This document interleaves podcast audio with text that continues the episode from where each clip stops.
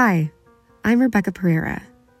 A few weeks ago, the editor of The Scope Boston, my friend Liz Hodges, joined me in the podcasting studio in Holmes Hall at Northeastern University. We were founded here at Northeastern, I think it was five years ago now, as a project of one of our professors, Meg Heckman, and a few students. To talk about a project we are very excited to share with you, our new listeners, our first listeners. The idea was to give students a place to um, work and publish stories about social justice, about community, hope, resilience. Those are the words that really stand out to us. The Scope podcast, launching on Monday, November 20th, is the source of all this anticipation. It'll be another medium for the same journalism that the Scope has always done stories that highlight community, hope, and resilience in the city of Boston. Why we feel this audio section that we're starting up today is really important is um, we have a goal to make journalism and news in Boston accessible. Um, we, you know, not only do we report about communities that are underserved, but we also report for them.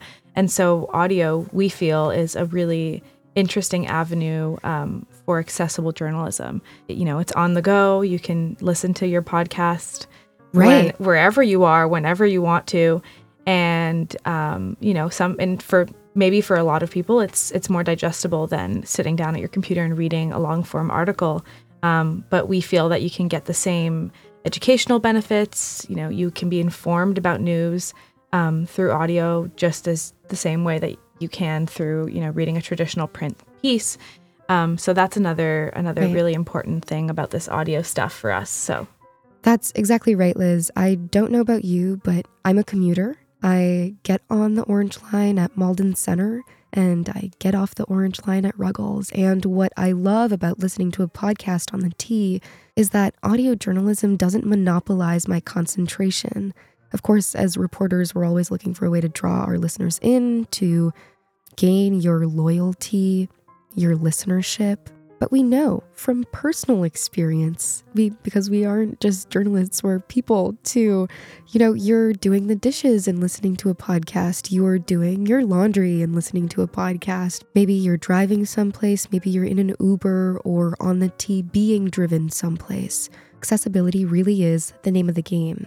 Yeah, and something else that I like to think about, at least personally, is for a lot of our readers, um, oral storytelling, oral histories have been an important part of the cultures that they grew up in or the way that they kind of go about their lives. I mean, for my family, I'm Greek. Like oral storytelling is is a big part of our culture.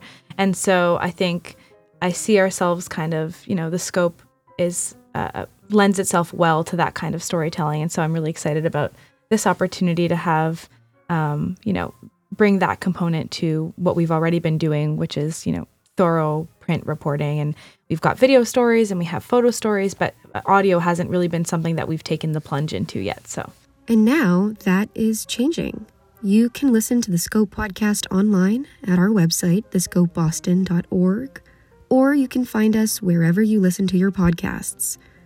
We're also inviting you to find us on social media, engage with us, and share your thoughts at the Scope Boston across all platforms.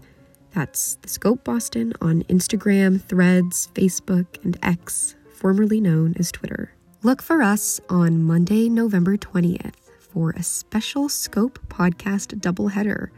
Two episodes of our audio reporting to kick off our launch. Signing off, I'm Rebeca. And I'm Liz. Thanks for listening.